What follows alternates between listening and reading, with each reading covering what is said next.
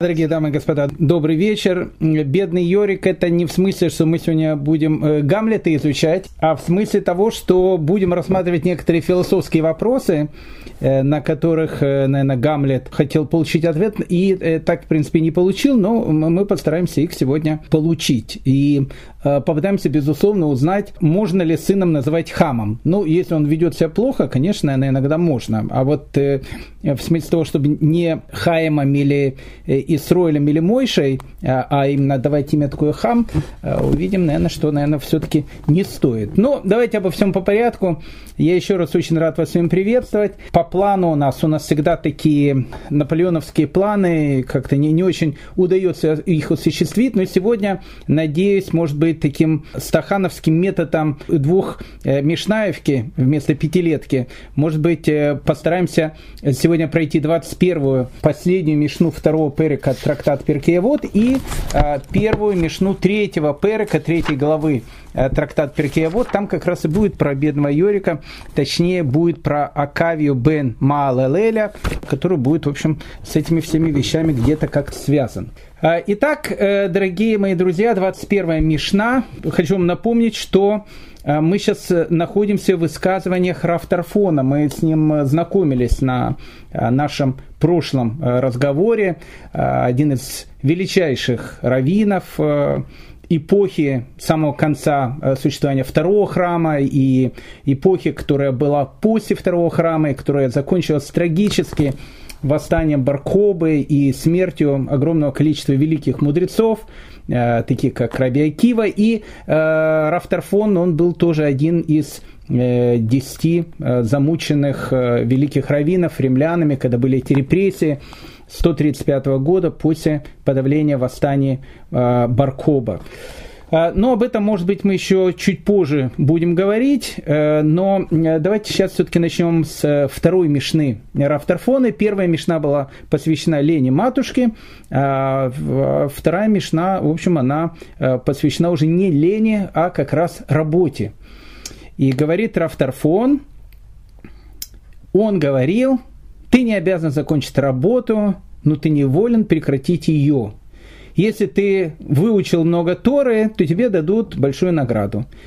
И надежен твой работодатель, который заплатит тебе за твой труд, и знай, что праведникам дадут награду в будущем мире. Э, очень важная мешна, давайте мы ее э, начнем разбирать.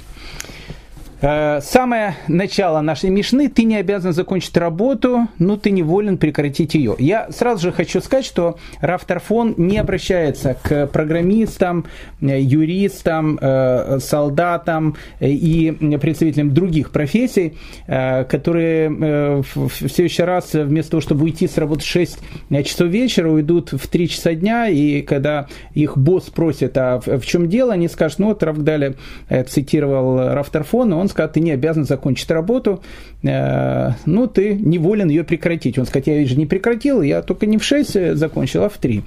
Э, Раф Тарфон говорит о другой, конечно, вещи. Э, работа, о которой тут идет речь, это та работа, которую человек выполняет в мире, в котором мы живем с вами. Поэтому ты не обязан закончить работу, но ты не волен ее прекратить.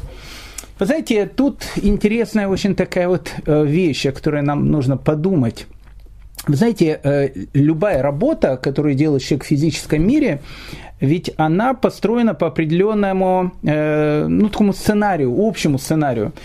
Человек чего-то хочет, он добивается этого, и вот самый такой момент э, мимолетного счастья, а именно счастье, оно такое мимолетное, когда человек добивается того, что он хотел. Вот человек на протяжении многих лет Э, копит деньги, допустим, для того, чтобы купить там, э, там машину, там или дом, или еще что-то.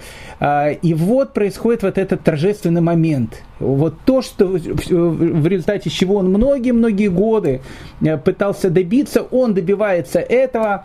Это вот действительно такой вот минуты, ну хорошо, может быть часы, а может быть даже дни такого счастья, но потом счастье, э, оно становится обыденностью, а когда счастье становится обыденностью, оно становится обычной жизнью, и уже ни, никакого счастья у человека нету. Поэтому что хочет человек дальше? Он дальше хочет поставить какую-то цель для того, чтобы к ней идти. В духовном мире э, все происходит э, совершенно по-другому, то есть совершенно по другому сценарию. Духовный мир, э, Леавдель, напоминает Олимпийский комитет, Олимпийские игры, потому что главный такой лозунг Олимпиады, главное, говорит, не побеждать, а участвовать. Я думаю, что э, ни один спортсмен, если вы ему это будете говорить, э, вас э, не поддержит. То есть, конечно, все будут кивать головой, говорить, да-да-да, конечно, очень правильно. Но все, конечно, хотят победить. Так вот, в духовном мире, понимаете, тут очень интересная вещь. В духовном мире сам процесс, он и является целью. Очень интересно. В духовном мире человек все равно не сможет дойти до ну, не знаю, он не сможет дойти до того, что сказать о том, что вот я изучил всю Тору, или я постиг всю духовную мудрость. Сколько бы он это ни делал, он э, ничего все равно ну, достигнет что-то. Один чуть больше, другой чуть меньше.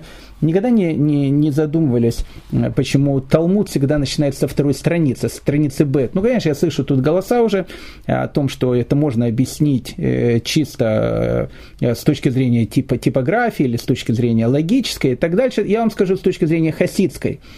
Э, хасиды э, говорят о том, что Талмуд начинается с, со второй страницы, потому что сколько бы вы его ни начинали учить, вы так и еще и не приступили к первой странице, вы так его еще не начали изучать. Поэтому в духовном мире э, сам процесс духовного поиска – Э, он, он, он и является моментом счастья, он является целью. Поэтому если человек правильно воспринимает э, вот все, что с ним происходит в жизни, этот человек будет, кстати, всегда абсолютно счастлив.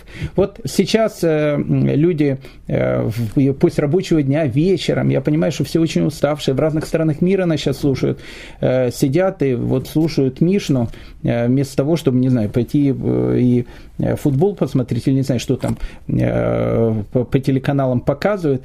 Вот то, что они сейчас находятся вместе с нами, и мы сейчас вместе учимся, это и есть счастье. Это и есть, вот это вот есть духовное счастье, потому что сам процесс, само изучение чего-то, это является целью. Это является тому, что мы достигаем каких-то таких очень-очень важных целей и высот. Э, поэтому, э, говорит Раби Тарафон, ты не обязан заканчивать работу. Сколько бы ты ни учился, Э, конечно, чем больше ты учишься, тем лучше, это понятно. Но даже если ты выучил чего-то очень мало, даже если ты работаешь целыми днями, у тебя нет времени учиться, но, но опять же вечером, несмотря на усталость, несмотря на то, что хочется просто влечь, отключиться от всего, и э, ты вместо этого пойдешь и поучишь Тору, э, вот это и есть о том, что ты выполнил очень важную работу, которая есть у тебя. Поэтому ты не обязан ее закончить. Ты не обязан ее закончить. Но ты не волен ее прекратить. Это то, о чем говорит Раби Тарфон. Если ты выучил много Торы, то тебе дадут большую награду. И это тоже очень важный принцип, потому что человек же приходит в этот мир не для того, чтобы э, заработать деньги. Не, ну, конечно, деньги тоже, наверное, неплохо, но э, деньги через 120 лет никто же с собой э, ни, никуда не заберет. И деньги, которые ты заработал, они останутся тут, и твои дома останутся тут. Вообще все, что есть у тебя, оно останется э, тут. Написано, человек из праха был сделан, в прахе возвратится. И спрашивается вопрос, а зачем тогда это все? Зачем тогда это все, если у человека э, ничего с собой невозможно взять? И в чем тогда вообще смысл? А вот тут и написан смысл. А, то, а смысл заключается в том, что человек приходит в этот мир, чтобы, э, смотря на тот мир, который вокруг нас, который кажется таким материальным, который кажется таким э, телесным, который можно потрогать, и в, в нем действительно все материально-телесное, духовное в нем как бы э, второстепенно. И человек, несмотря на это, видит о том, что это все не так, а мир вот, имеет э, так называемую маску, вот эту материальную маску, за которой скрыта сама э, суть всего этого мира, ради чего весь мир этот существует. А существует он только ради одной цели, чтобы мы пришли в этот мир, и чтобы в этом мире, в котором мы пришли, мы выбрали между добром и злом, чтобы мы выбрали добро. И вот то добро, которое мы выбираем, это и есть та награда, благодаря которой человек был сотворен, и благодаря которой человек будет жить в том мире, в котором он должен был быть сотворен изначально, и в котором он будет жить, э, мир, который будет называться Алам Аба, будущий мир. Я не буду сейчас об этом говорить. Э, наша финальная э, стадия развития человечества, она не здесь. Здесь мы находимся временно. Э, все человечество оно будет находиться в совершенно другом мире. Так вот в этом другом мире, где будет находиться потом все человечество, главная награда, которая будет, это та духовная награда, которую мы зарабатываем в этом мире. А как ее можно заработать? Ее можно заработать при помощи выбора. Если ты э, живешь по, э, если еврей по 613 заповедям, не еврей по с семи заповедям Ноха. Э, на самом деле, может быть, сейчас их не совсем 613, многие заповеди сейчас невозможно э, соблюдать. И на самом деле и у сыновей Ноха, на самом деле, э, их не, не настолько семь, их на, на, на самом деле может быть больше, то есть каждая заповедь имеет подзаповедь. Не, это сейчас не э, э, тема нашего урока, но э, человек приходит сюда для того, чтобы Э, живя по тем э, постановлениям, по тем э, заповедям, которые говорит Всевышний, вот в этом и есть выбор добра. В этом и есть то, что э, человек, он осуществляет ту миссию, ради которой он приходит в этот мир. Поэтому, если ты выучил много Торы, то тебе дадут большую награду. В этом суть жизни человека. Суть жизни человека именно в постижении духовности – и надежен твой работодатель, который заплатит тебе за твой труд. То есть ты должен понять, что если ты перевел бабушку через дорогу, и бабушка, несмотря на то, что ты перевел ее через дорогу, даже не сказала тебе спасибо, ты можешь быть сто процентов уверен, что работодатель, главный работодатель этого мира, тот, кто сделал этот мир, в отличие от э, твоего э, собственного работодателя, который есть, может быть, у тебя на работе, он всегда заплатит тебе за твой труд. Даже если ты сделал какое-то добро, и это добро никто не заметил, ты можешь быть уверен на сто процентов. Любая вещь, любое добро, которое ты сделал в этом мире, ты за него получишь награду. Поэтому и э, надежен твой работодатель, который заплатит тебе за твой труд. И знай, что праведникам дадут награду в будущем мире. Ну, господа, тут мы подошли к очень важной теме, к очень серьезной теме. Э, мы ее не сможем рассмотреть сегодня полностью. Ну, да, по одной простой причине, потому что э, мы подошли к теме, на которую сам э, Моисей не получил ответ – то есть он хотел получить ответ у Всевышнего, э, потому что э, Машера Бейну, Моисей, который понял все глубины этого мироздания, которое э, написано был выше, чем любой пророк, который когда-либо жил на земле, он, он так и не понял, не постиг главную тайну этого мира. Все, все, все остальное постиг, только одну тайну не постиг. Почему бывает так, что есть праведники, которым плохо, а есть грешники, которым э, хорошо? Опять же, мы э, когда-то уже поднимали эту тему, надо сказать сразу. Э, по большей части праведникам обычно хорошо, а злодеи обычно сидят в тюрьмах. Так, так обычно происходит. Но бывают случаи, когда действительно есть праведники, которым плохо, а грешники, которым хорошо. И Маше Рабейну этот вопрос задал Всевышнему. Э, Всевышний ответил ему несколькими ответами. Один ответ был совершенно такой потрясающий, он написан в Талмуде, когда Всевышний сказал ему, когда я хотел, ты не хотел. А теперь, когда ты хочешь, я не хочу. Бывают моменты в жизни человека, когда человеку дается возможность взять и действительно все изменить И бывают э, такие моменты, э, когда человек чувствует, вот сейчас вот надо заскочить в этот поезд. Непонятно еще, как он будет ехать, как я в нем буду ехать, чемодан забыл, там еще что-то. Но главное поезд. Непонятно, когда будет следующий раз этот поезд. Главное в него заскочить. А дальше это уже как-то будем разбираться. Поэтому бывают в жизни моменты, которыми нужно воспользоваться. Потому что если такой момент пройдет, э, может быть, у тебя никогда в жизни жизни больше не будет такого шанса, когда он повторится. Э, но тут совершенно другая тема. Э, Моисей, э, Маше Рабейну, он задавал этот вопрос, не получил на него ответ, и по одному из мнений он написал одну из самых, наверное, загадочных и, и сложных книг Танаха, которая называется «Книга Йова», книга очень трагическая, книга, задающая вопросы, перед которой бедный Йорик и Гамлет, которые держат его в руках, э, просто блекнут, э, перед которыми это все выглядит как слон и моська по сравнению с теми вопросами, которые задаются в книге Йова. Я не буду сейчас обсуждать всю эту книгу, но вопрос, который тут, не вопрос, точнее ответ, который говорит нам Раф Тарфон, не объясняя, э, он просто говорит, что знай, что праведникам дадут награду в будущем мире. Поэтому даже если бывает так, что есть человек, который, э, казалось бы, э, вот он такой весь и праведный, живет такой праведной жизнью, и как-то вот ему не очень везет в этой жизни. Э, ты можешь не, не волноваться, э, работодатель, как написано, он всегда заплатит за твой труд. Никогда не будет такого, что человек за добро, которое он делает в этом мире, он э, не получит за это вознаграждение. Второй вопрос, что дадут награду в будущем мире. В будущем мире это как раз и, и есть вот тот мир, который написано «лаатит лаво», который придет в будущем. Вот это мир, который называется Ламаба, будущий мир. Там э, праведник, он э, как раз и э, будет вознагражден за все добро, которое он сделал.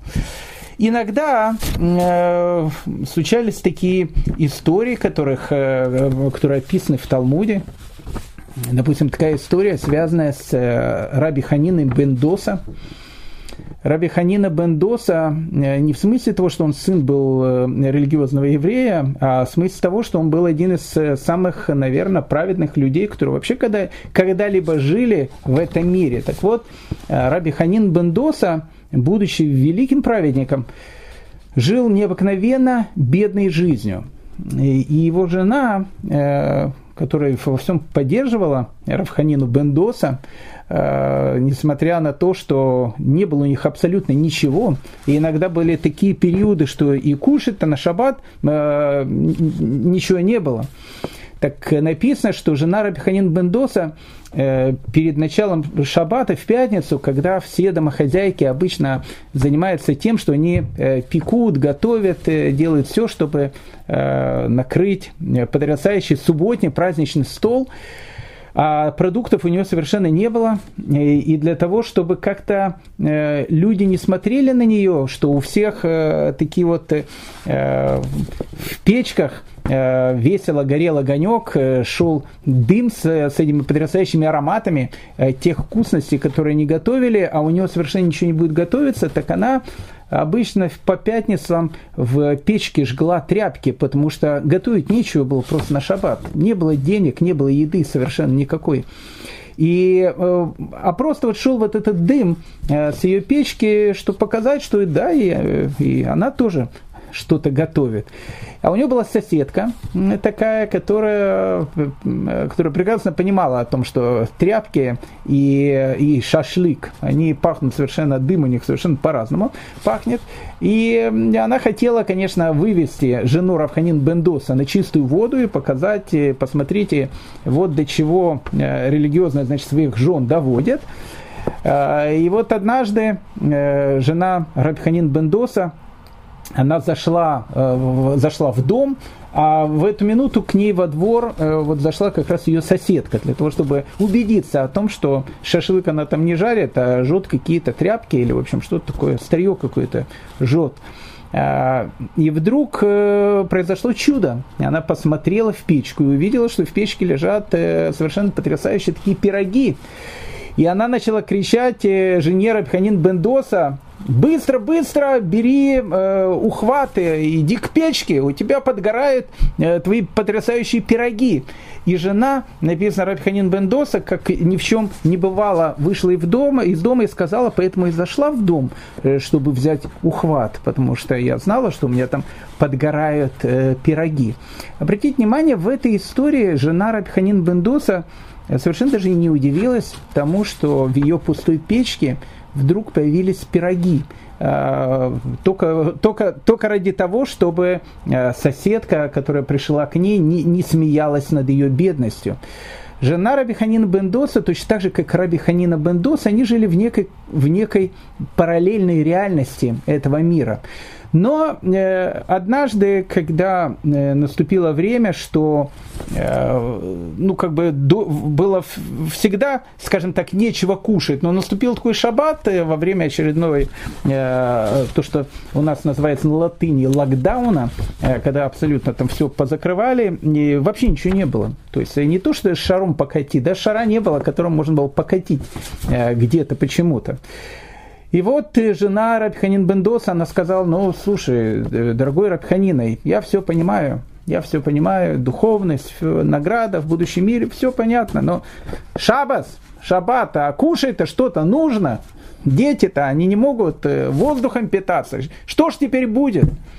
И написано, что Рафханин Бендоса, э, который никогда не обращался к Всевышнему с такими вопросами, он сказал о том, что Всевышний, посмотри, э, что происходит. Ну, как бы я не, не, не, не, не, не ради себя. Действительно, кормить-то нечего. Просто на шаббат у нас нет ни крошки дома. И вдруг с неба падает такая, такой большой брусок э, золота. Огромный такой брусок золота. Прям как метеорит. Так бах! И упал на землю. Ну и Равханин Бендус берет э, этот брусок, рядом его жена, тоже ничем не удивляется, все, они как бы живут в, в этой совершенно другой реальности и начинает рассматривать этот потрясающий брусок. Как-то странно он выглядит, на что-то он похож, что-то он напоминает. Э, только э, вот Рабханин Бендос и его жена как не могут сразу уловить, что же он такое напоминает. И вот ночью а, после того, как они увидели этот брусок, который упал прямо перед шабатом, и они поняли о том, что теперь они, теперь, теперь-то они заживут, как э, э, Рабинович э, в Лондоне, Абрамович, точнее, в Лондоне, то есть хорошо заживут. И вот ночью им снится сон. И, и Рабханин Бендос и его жене. Видят они будущий мир. И в этом будущем мире сидят праведники – и все праведники в будущем мире счастливые, и у, у них э, абсолютно как бы все есть, и они окутаны этим духовным счастьем, этим духовным светом. И все праведники, они сидят на стульях. А стулья в те времена были не четырехножные, как у нас сейчас принято, они были такие трехножные, на трех ножках. Так были, обычно делали стулья в, в Риме, в Римской империи. И такой же стул описан и в этой истории. Трех, э, стул, то, что называется, о трех ножках. Треножник. И вот э, смотрят они, что все праведники в будущем мире сидят на Э, стуле из трех э, ножек. Э, только один Рабиханин Бендоса сидит и балансирует на стуле из двух ножек. Сидеть очень неудобно. Он золотой, он очень красивый. И, но он как бы сидит на этом стуле из двух ножек. И э, когда спрашивают вопрос, а что все на таких обычных, э, симпатичных немецких, не немецких, не немецких, там, итальянских таких потрясающих стульев, э, модных таких торговых домов, дворцовой, скажем, такой, можно сказать, мебели сидят, а великий Рабиханин Бендоса балансирует на стуле из двух ножек, ответили о том, что, ну как, та ножка, которая у него была там, ему бросили в этот мир. Но в этом мире все, э, то, что называется, проходящее, а там все вечное. И тогда жена Рабиханин Бендоса, надо сказать, сама жена Рабиханин Бендоса, сказала, уважаемый мой муж, попроси Всевышнего, чтобы он забрал это золото обратно. Не надо нам, мы как-то проживем в этом мире, у нас будет все нормально, не волнуйся. Главное, чтобы у тебя э, на вечные времена вот в этом мире, который называется Лаатит Лаво, который придет в будущем, этот мир, чтобы у тебя был нормальный стул на трех ножках. И написано, что Всевышний забрал э, вот этот брусок э, золота, который оказался ножкой от стула. И говорят наши мудрецы, что то, что Всевышний забрал его, было еще намного большим чудом того, что Всевышний его дал. Потому что обычно Всевышний то благо, которое дает в этот мир, обычно не забирает. Это э, Раби Хадина Бендоса, и это э, один из смыслов фразы «И знай, что праведникам дадут награду в будущем мире». Итак, давайте еще раз взглянем э, на 21-ю Мишну э, и э, э, с чистой совестью перейдем к первой Мишне третьего Перетка. Итак, говорит Раби Тарфон, ты не обязан закончить работу, но ты не волен прекратить ее – если ты выучил много Торы, то тебе дадут большую награду. И надежен твой работодатель, который заплатит тебе за твой труд. И знай, что праведникам дадут награду в будущем мире. Это Раби Тарфон и э, последняя, 21 Мишна второго э, Перека трактата Перкеевод. Я поздравляю вас э, с тем, что мы дружно э, с вами достигли третьей главы трактата Перкеевод, первая Мишна. И эта же первая Мишна сразу начинается с сюрприза, с интересного имени главного персонажа этой Мишны, которого зовут Акавия бен Малалель. А, и в этом имени все интересно. Но, во-первых, его зовут Акавия. Э, ну, у нас, э, у нас на Руси матушки принято, что э, понебратство это не, не является признаком культуры. Э, но если уже Акавия бен Малелель, ну хотя бы Акавия Малелельевич э, назвали бы как-то, э, ну либо если, если речь идет об огромном мудреце, то как-то э, некрасиво большого мудреца называть без именем Раф, э, учитель. Э, но у него нет этого титула, и не потому, что он не был достоин того, чтобы так называться, просто это указывает на то, что Акавия бен Маалелель живет в то время, когда еще титула Рава не давали. А титула Рава э, не давали в, в ту эпоху, когда он жил, а он жил в эпоху последней этой великой пары Гилеля и Шамая. Это самая граница между концом Э, первого века, так называемой новой эры, и э, началом первого века уже новой эры. Э, э, в общем, скажем так, жил он в последнее столетие перед тем, как был разрушен Иерусалимский храм. Очень давно он жил. И в те времена еще не использовали титул Рав, поэтому тут у нас есть Акавия бен Малилель. Но тут вот это само имя бен Малилель, оно тоже вызывает множество разных разговоров и споров был такой великий раввин, которого звали Раф Маше бен Йосиф Пирани. Вошел он в еврейскую э, историю под именем Мабит. Ну, Раф Маше э, Тирани э, был величайшим раввином, его родители, они были теми евреями, которых изгнали в 1492 году из Испании, жили какое-то время не в Италии, и э, потом они приехали в землю Израиля, жили в Цфате, и э, Рафмаше э, Тирани был человеком, который, в принципе, был ближайшим учеником Раф Йосиф Каро, нашего все, автора еврейского Шульхана Руха, главной нашей законодательной книги. Это 16 век, вторая половина 16 века. Вот он жил в, этой, в этом прославленном Цфате, где что не человек, которого встретишь на улице, это уже человек легендарно, начиная от э, Альшеха, э, заканчивая Ризалем, э, Рафиска Хлури Ашкенази. Вот они все жили тогда в этом необычном галилейском городе. Так Раф Маше Тирани или Мабит был один из величайших мудрецов этого необычного города и этого необычного времени. Когда умер Рафиосиф Каро, что было более понятно, Мабит, Рафмаши Тирани, он занял пост главы Равинского суда Цфата, который, обычно, который занимал до этого Рафиосиф Каро, то есть он считался вторым после него. А, Рав Бейрав, опять же, не хочу э, уходить в эту тему, кто хочет послушать, пожалуйста, наши уроки по еврейской истории, э, когда мы говорим про Аризаля, мы это все рассказываем. Рав Бейрав, э, Бейрав был человеком, который хотел вернуть понятие еврейского синдриона и начал давать понятие еврейской смехи.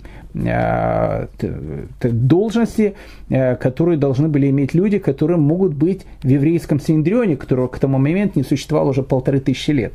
Я не буду сейчас всю эту историю рассказывать, но э, Раф Берав, вот Раф Маше Тирани, одного из первых Э, посвятил для того, чтобы он мог быть членом этого будущего Синдриона, который он хотел, э, чтобы он там существовал. Поэтому Раф Машитирани э, был человеком великим, Мабит, и поэтому всегда к его словам надо прислушиваться. Так вот, что говорит Мабит? Он говорит, что следует давать имя ребенку э, из Торы, и, и только начиная с Авраама. То есть, если ты хочешь давать ребенку имя, то надо давать те имена, которые давали уже после жизни Авраама. А, а если человек, написано, он дает ребенку имя э, человека, который жил до Авраама, то, говорит э, Раф Маше Тирани, то такой человек, э, э, что он считается э, не очень таким э, продвинутым в Торе, и это человек, у которого есть большие проблемы, если он так э, дает такое имя человеку.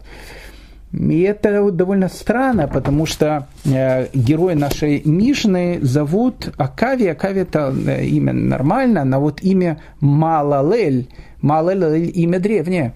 Малалель это имя допотопное. Э, и, как говорит Мабет, не дают имена людей, которые жили до Авраама. А Малалель это поколение не только до Авраама, это еще допотопное поколение. И поэтому э, странно, почему его так зовут. Э, другой великий э, Сефард, э, Сефард, он, э, мама у него была шкинаска, папа был Сефард. Э, великий Хида, Хида, э, о нем много можно рассказывать. Э, величайший каббалист, величайший раввин, который родился в Иерусалиме, умер в Ливорно, э, в э, Италии. И после создания государства Израиль был один из первых, кого э, могилу, кого перенесли из Ливорна в землю Израиля. И теперь он похоронен в Иерусалиме. Так вот, великий Хида, э, он говорит, ой-ой-ой, ой-вовой, он говорит, как такое может быть? Э, неужели э, папа, точнее дедушка Акави бен Маалелеля не знал о том, что своего сына нельзя называть Малалель, о том, что говорит Маше бен э, э, Ясеф Тирани, еще больше – Э, он говорит, в Талмуде есть другой мудрец, его зовут Раф э, Бенемин, Бенемин бен Яфет. Яфет – это один из сыновей Ноха, тем более э, до Авраама живет. Неужели великого Рав Бенемина бен Яфета, папа его, как говорит Раф Тирани, был человеком, который, в общем, как бы делал какие-то плохие вещи и плохо разбирался в Торе. Как такое можно, можно вообще сказать? Но мы этот вопрос оставим в воздухе. Э, еще раз, э, Мабет просто так ничего не говорит, и Хита просто так ничего не говорит. Поэтому тут, э, как в старом еврейской анекдоте, а любой еврейский анекдот это всегда мудрость, похлеще шекспировского Гамлета, когда говорится, и ты прав, и ты прав. Твое, говорит, право быть не, не могут, и ты, говорит, тоже прав. Поэтому оставим это на будущее. Э, как же понять слова Рав Маше Тирани, Мабита и Хиды. Но факт остается фактом. Акавия бен Малалель. Так вот, э, Акавия бен Малалель был человеком необыкновенно принципиальным. Э, он прославил свою принципиальность. Живет он во время эпохи второго храма, был великим таким человеком, Э, и ни много ни мало написано, что э, его даже хотели сделать главой э, раввинистического суда, то есть сделать одним из, ну, что называется, лидеров еврейского народа в те времена. Единственное, что написано, у него было каких-то четыре вещи, с которыми он не соглашался с мнением большинства мудрецов. То есть в те времена вообще еще понятия споров как таковых не было. Они возникают потом, они возникают уже после разрушения второго храма. В те времена, как правило, не было никаких споров э, таких глобальных, но написано было каких-то четыре вещи, э, в которых они не совсем, э, не совсем сходились с мнением, скажем так, большинства других людей, но у, у, у Акави бен Малелеля он как бы стоял четко на своем, потому что он говорил, что все, что я говорю, я все получил от моих учителей, а не от своих учителей, поэтому у них четкая традиция. Но и как бы его оппоненты говорили, мы получили от своих учителей э, ни много ни мало. Поэтому э, закончился этот спор, кстати, э, по некоторой точке зрения очень печально. Э, Рафа Кавия бен Малелеля э, чуть ли не хотели там э, отлучить от э, собрания мудрецов. Э, спор был, спор был, спор был интересный очень есть такое понятие в еврейском народе, которое называется сата. Я не буду сейчас э, всю эту, всю эту вещь рассказывать, потому что времени у нас мало. И, тема очень большая.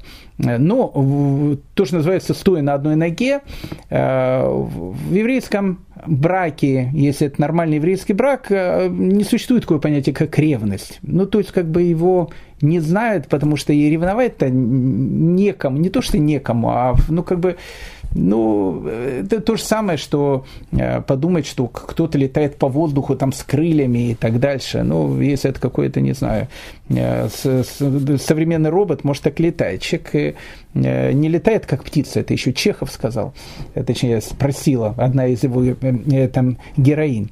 Так вот, точно так же и в еврейском браке, ну нет такого понятия ревность, потому что не ревнует муж жену, жена мужа, может есть другие проблемы, но это не, не, не самая большая еврейская проблема. Но бывают разные случаи, и если есть э, такая тетя, э, ну, скажем так, такая э, жена, которая, в общем, дает поводу мужа к ревности, что бывало крайне редко, и муж ее в чем-то там, то, что называется, у него есть какие-то подозрения, то тогда могло быть два варианта. Либо э, то, что называется развод и девичья фамилия, то есть, ну, как бы действительно могли развестись, и жена уходила, и не получая ничего от мужа за хорошее поведение в скобочках. Либо, если жена хотела, она могла сделать обряд, который назывался сата, э, шла в Иерусалимский храм, проходила через определенные унижения там, я не буду сейчас все это говорить, Э, пила воду там специальную, и было тогда уже видно, э, говорит она правду или нет. Но, опять же, это, это большая такая тема, э, мы не будем ее сейчас затрагивать. Но Акавия бен Малелель говорил о том, что женщина, которая прошла гиюр, она не проходит вот эту церемонию, которая называется сота, сота. И мудрецы многие с этим спорили, э, цитируя э, великих Шамаю и Автолеона, э, одну из великих таких пар, которая была до, до Шамая и Гелеля, это не Шамай, это Шимай и Автолеон, это другой совершенно человек, величайшие мудрецы, главы еврейского народа э, в эпохе второго храма, Э, второй половины эпохи второго храма. Э, так вот, они как раз сказали о том, что сата, точно так же, как и любая еврейская женщина, имеет право проходить вот этот обряд, который, в общем, вот так и называется, сота. Э, на русский язык никак не переводится. И тогда Акавия бен Маалель сказал фразу о том, что, ну, понятно, что Шимай и Автолеон, они сами были потомками геров, они сами были потомками людей, которых перешли в иудаизм. Поэтому они, видно, так и сказали о том, что что потомок Гера может проходить этот обряд. Но э, мудрецы э, восприняли это очень-очень э, в штыки. Они сказали, что такие вот вещи говорите. И, в общем, э, был определенный конфликт Э, между Акавией бен э, Маалелелем и э, другими мудрецами. Но потом они все-таки нашли некий какой-то компромисс, во время которого Акави бен Маалелелю сказали о том, что в принципе, если он как бы откажется от своего мнения и помириться с э, демократами, э, то республиканцы тоже, в общем, ой, это мы уже в другую тему зашли, э, то, в общем, то у них э, как бы тоже будет мир, дружба и э, все будет хорошо. Но Акавия бен Малелель, э, он сказал о том, что пускай лучше меня назовут э, э, глупцом, чем я э, окажусь подобным злодею перед Всевышним, чтобы не сказали люди обо мне, что он Э, отказался от слов ради должности. То есть, чтобы люди никогда не сказали о том, что я отказал своего мнения только для того, чтобы получить должность. На самом деле, э, Акавия бен Малелель, э, может быть, и был согласен с мнением э, мудрецов, но Э, отказаться публично от этих слов и занять должность для того, чтобы э, потом сказали, что он отказался от этих слов, э, опять же, чтобы стать большим начальником, он скажет, что нет, я этого не сделал. Он был человеком очень принципиальным. Так вот, перед своей смертью к нему пришел его сын, и Акавия бен Маалелель говорит сыну, сынок, ты знаешь, я тебя прошу, вот когда, значит, я умру, ты э, приди перед мудрецами и, в общем, как бы прими их точку зрения. То, о чем они говорят, э, в общем, прими. А, и сын очень удивился, говорит, пап, слушай, а почему же, почему же ты не принял эту точку зрения? Ну, как бы, ты, ты, ты мне сейчас говоришь, что, чтобы я ее принял. А, но если считаешь, что она была правильная, почему же ты ее не принял? Почему только я должен я теперь ее принимать? И тогда он сказал слова, которые только мог сказать Акавия бен Маалелель, человек необыкновенной принципиальности и честности. Он сказал, говорит, знаешь, а, ведь я-то свою точку зрения э, не сам придумал. У меня есть мои учителя, которые, от которых я слышал эту точку зрения. Я слышал их от многих учителей. И у моих оппонентов есть тоже учителя. Они тоже слышали от своих многих учителей. Поэтому так получилось, что я слышал от многих, и они слышали от многих. Поэтому мы могли в этом вопросе не соглашаться. Но ты же эту точку зрения, дорогой мой сынок, слышал только от меня. А все остальные, они говорят э, совершенно другую какую-то информацию. Поэтому тут уже как бы э, разговоров никаких нету. А когда идет мнение одного и мнение многих, конечно, ты должен принять мнение многих, а не, мое. Это Кавия бен э, Малалель, человек необыкновенной принципиальности. Так вот, опять же, умирая, его сын спросил, а может ли папа ну, замолвить за него слово, э, чтобы как бы, ну, все такой папа был большой, чтобы сына приняли в, в этот кружок э, тех необычных великих мудрецов, которые тогда были, чтобы, ну, просто, ну-ка, протекция такое была. Пап там снял трубку, сказал, возьмите моего там сына, э, пускай, не знаю, там, сначала у вас там секретарем каким-то будет, потом, может, вырастет для кого-то. Э, но Акавия бен Малелель, человек необыкновенной принципиальности, говорит, пусть твои дела тебя либо приблизят, либо отдалят. То есть э, все, что ты должен достигать, ты должен достигать сам, а не благодаря тому, что э, говорит твой папа. Э, и то есть он за тебя просит какие-то слова. Итак, э, друзья мои, э, Акавия бен Малелель и его Мишна, ну мы, конечно же, ее Э, по нашей старой традиции навряд ли э, успеем сегодня всю рассмотреть, потому что времени остается мало, но хотя бы, хотя бы начнем. Потому что Мишна очень важная, рассказывает о том, что однажды, э, когда один из учеников Балшемтова должен был поехать в какой-то далекий город, то Балшемтов ему сказал, знаешь, говорит, перед тем, как ты поедешь в этот город, Повтори несколько раз первую Мишну третьей главы трактата Перкеявод. И э, ученик Балшемтова спросил, учитель, конечно, я эту Мишу на память знаю, ее все знают на память. У меня ребенок сейчас во втором классе учится, он ее тоже не так давно мне ее пропел. Они Мишны э, учат в виде э, на, на какие-то мелодии. А, и он говорит, я знаю эту Мишу. Он говорит, ну ничего, ничего, знаешь, говорит, повторение мать учения, повтори, повтори. Мишна, Мишна очень важная. И Балшемтов, как обычно, как воду смотрел. Э, потому что когда его э, ученик приехал в какой-то город, там были э, такие, э, у нас есть такие товарищи в еврейском народе, всегда они были, и, и есть до сих пор, поэтому и храма у нас нету, которые вот как бы решили человека, который приехал, вот он такой весь из себя, то, что называется умный, или, как говорят на латыни, крутой, и вот они решили показать о том, что на самом деле он ничего не знает, опозорить его перед всеми.